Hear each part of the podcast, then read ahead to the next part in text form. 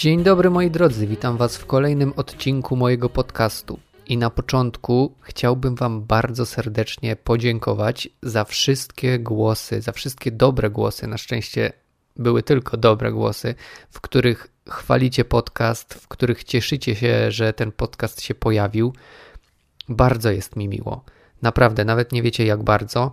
Zwłaszcza dlatego, że ja dopiero się wdrażam w to nagrywanie podcastów i jeszcze się nie czuję zbyt pewnie przed mikrofonem, więc każde takie słowa są dla mnie niezwykle cenne, niezwykle cieszą mnie i są też takim motorem do dalszej pracy. Bardzo, bardzo chce mi się po nich nagrywać. Więc dziękuję Wam za nie. Mam nadzieję, że w nadchodzących odcinkach nie zawiodę Waszych oczekiwań, że kolejne odcinki też będą się Wam podobały. Jeżeli tak będzie, to piszcie. Jeżeli coś Wam się nie będzie podobało, to też dawajcie znać. Będę starał się poprawić wszystko to, co się będzie dało poprawić.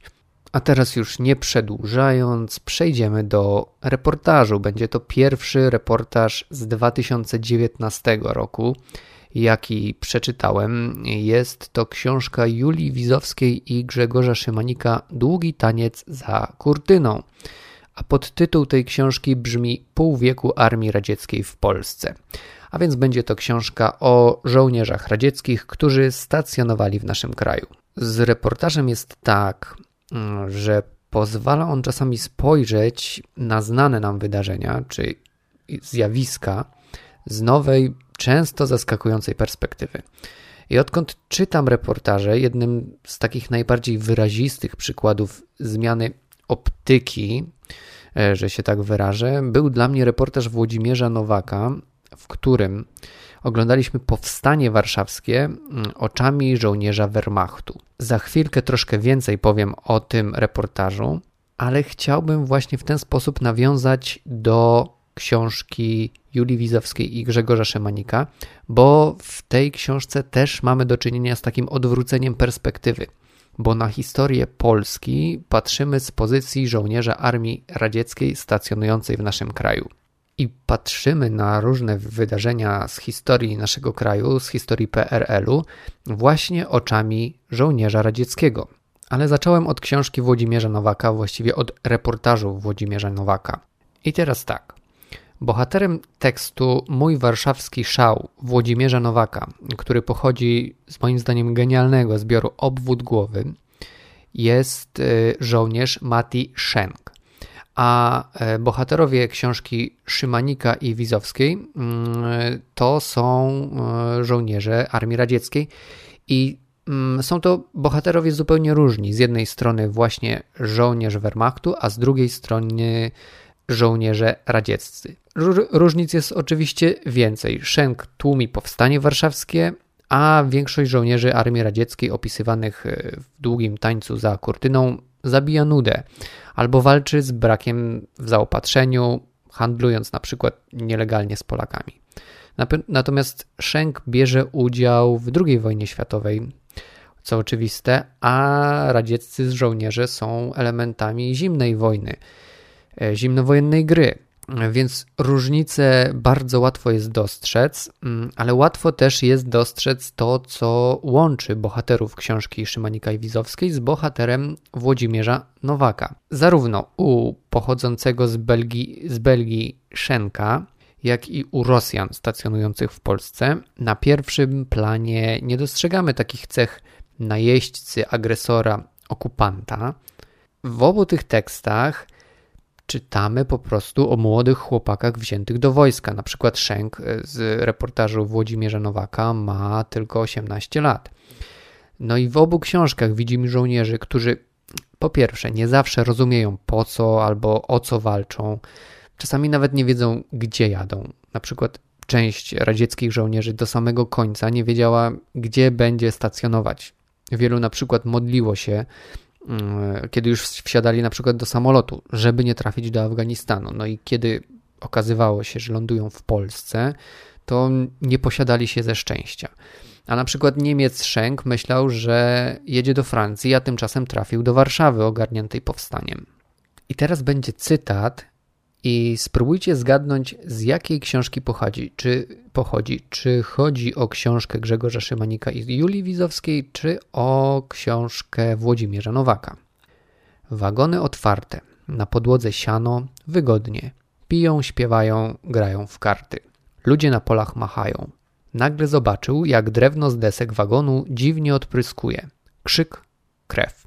Ktoś do nas strzela, nawet dowódca kompanii się zataczał. Był niezdolny do walki. Jakieś dzieci prosiły o chleb. Przez pola biegł żołnierz. Miał podarty mundur, twarz umazaną krwią.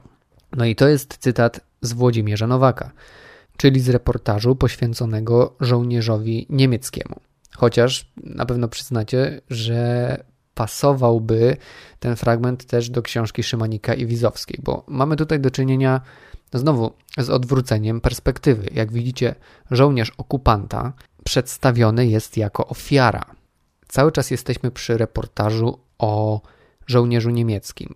Schenk jest w tym tekście trochę zakładnikiem swojej armii, bo chciałby zdezerterować, ale wie, że wtedy jego ojciec, ojciec trafiłby na front wschodni. Jest też ofiarą swoich szalonych i często pijanych dowódców, którzy każą mu zabijać, choć on tego nie chce.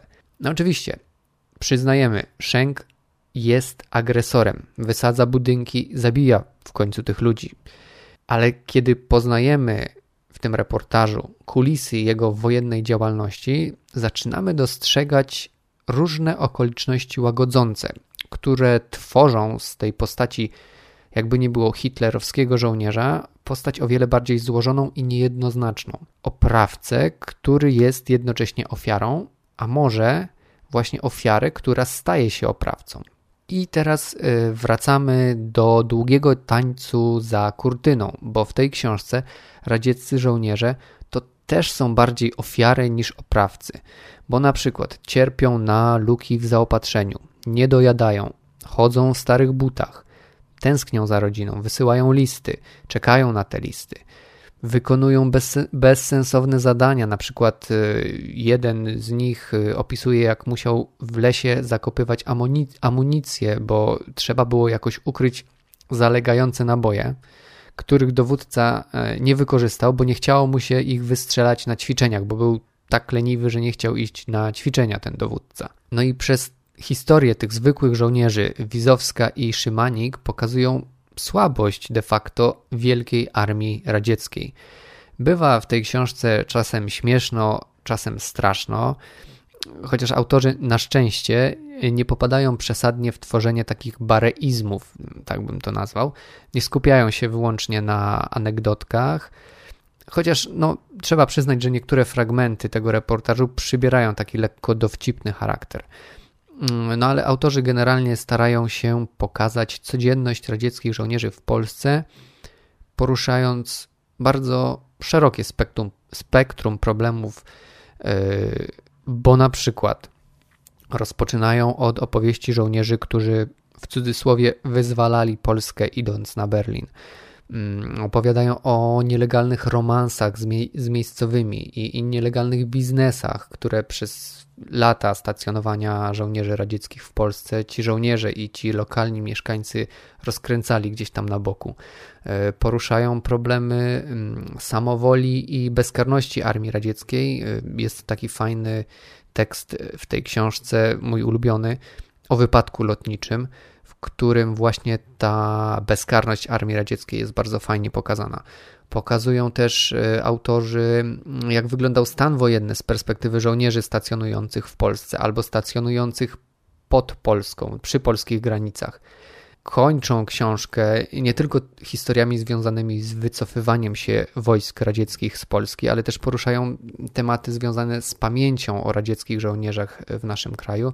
Piszą między innymi o walce z pomnikami radzieckich żołnierzy, a czasami o walce o pomniki, hmm, albo o przekuwaniu pamięci o armii radzieckiej w biznes hmm, na przykład na zarabianiu na wycieczkach do, do starych koszarów, do bunkrów bardzo dużo tematów, jak na taką 220-stronicową książkę, mm, no, co sprawiło, że takie szerokie podejście spowodowało, że niektóre wątki nie zostały w pełni rozwinięte. i raczej powiedziałbym zaznaczono ich obecność niż dogłębnie rozwinięto. Dlatego no, muszę przyznać, że w przypadku niektórych tematów czułem niedosyt. Ale Julia Wizowska i, i Grzegorz Szymaniak e, naprawdę napisali ciekawą książkę. Udało im się stworzyć relację z drugiej strony. Ta relacja z drugiej strony jest w cudzysłowie, bo to jest cytat z Włodzimierza Nowaka, bo tak właśnie o swoim reportażu o tym Niemcu, który y, walczył w powstaniu warszawskim, to znaczy tłumił powstanie warszawskie, pisał Włodzimierz Nowak. Takie relacje z odwróconą perspektywą są naprawdę bardzo cenne, bo ta zmiana perspektywy zwykle wiele nas uczy i nie tylko dostarcza wiedzy, ale również pozwala zauważyć złożoność naszego świata, a to jest zawsze bardzo cenne. Dlatego, jeżeli jesteście ciekawi tej odwróconej perspektywy, przeczytajcie książkę Julii Wizowskiej i Grzegorza Szymanika Długi taniec za kortyną i sięgnijcie też po obwód głowy Włodzimierza Nowaka, w którym znajdziecie tekst pod tytułem Mój warszawski szał, właśnie o tym z pochodzenia belgijskim żołnierzu, który walczył w armii niemieckiej i tłumił powstanie warszawskie. Jego historia jest naprawdę bardzo ciekawa, bo później, ach, może nie będę zdradzał. W ogóle ja zawsze bardzo, bardzo polecam obwód głowy Włodzimierza Nowaka, bo uważam, że to jest jedna z najlepszych książek reporterskich XXI wieku. A dziś dziękuję Wam już za uwagę. To wszystko w tym odcinku. Do usłyszenia następnym razem.